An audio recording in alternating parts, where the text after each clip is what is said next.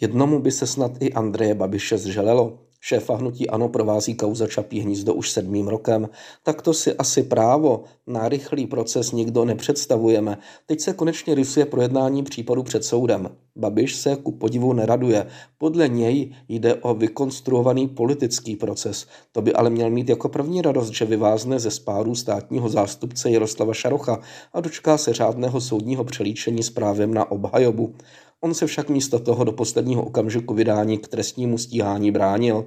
Počíná si takto člověk s čistým svědomím? V soudní síni ožijí omleté debaty, co je a co není malá farma s nárokem na čerpání evropských dotací, komu papírově a komu fakticky čapí hnízdo patřilo, i zda byla či nebyla někomu způsobena škoda. Na jedné straně uslyšíme, že je Babiš se svojí někdejší spolupracovnicí Janou Naděvou, dříve Majerovou, na pranýři za operaci, kterou beztrestně provedla spousta jiných podnikatelů. Na straně druhé budou mnozí vznášet podezření, zda co by politik nechtěl zamést svoji špínu pod koberec. Také se otevře další díl srdcerivné ságy rodu Babišů. Byl to expremiér, který do projektu, jejíž druhudy označoval za svůj nejlepší, namočil členy své rodiny. Od Andreje syna přitom už několik měsíců slýcháme jiný popis událostí než od Andreje otce. Výpověď juniora, nejspíš spolu s výpověďmi bankéřů, pokládá obžaloba za svůj čerstvý trumf. Teď nechť koná ruka spravedlnosti, jak dlouho jí to potrvá, je ve hvězdách. Prakticky s jistotou se dá odhadnout, že dříve proběhne volba nového prezidenta, než padne pravomocný rozsudek. Těžko říct, zda Babiš baží po imunitě hlavy státu.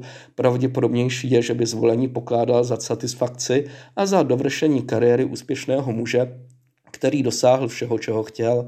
Babiš ještě kandidaturu oficiálně neohlásil, ale připustili a vybavil se už i obytným vozem pro cestování napříč republikou. Se znalostí Babišovy nátury by nepřekvapilo, kdyby se nepokusil zprávu o své obžalbě vytěžit sám pro sebe.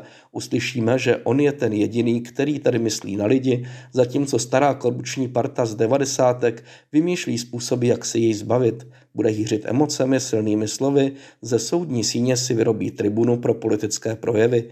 Žádný div, máme za sebou hlasitou soudní peripetii Davida Ráta nebo příběh Jiřího Kajínka, jehož má dnes lec kdo bezmála za národního hrdinu. Voliče Andreje Babiše a hnutí Ano zpráva o obžalobě nerozhodí, ti jsou ve svých názorech neoblomní, stejně se to má se sympatizanty vládního tábora. Kdyby chtěl Babiš dosáhnout na elektorát, jímž dosud nedisponoval, musel by si obléct nejen protestní, ale vysloveně antisystémový háv, Patrně by to dokázal, ale to by mu stezku na hrad vydláždit mohlo, byť krize na Ukrajině asi zesílí poptávku i po jiném typu ústavních činitelů. Leč člověk mění a život, respektive nemoci mění. Nedávná Babišová hospitalizace naznačila, že se potýká s problémy, které u nejednoho člověka vedly k přeskupení priorit. Co když Babiš dá místo vysilujících politických zápasů přednost rodině anebo biznesu, jemuž se celý obětoval? Nikdo by mu takové rozhodnutí nemohl vyčítat. My si každopádně přejme, ať soud dříve či později řekne, jak to s Čapím hnízdem a údajným podvodným jednáním kolem něj bylo. Ne proto, že by se neodehrály vážnější zločiny, ale poněvadž se nesluší tahat veřejné mínění za nos.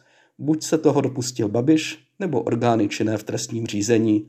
Obojí by bylo špatně, ale zasloužíme si vědět, na koho a na co si dát do budoucna pozor.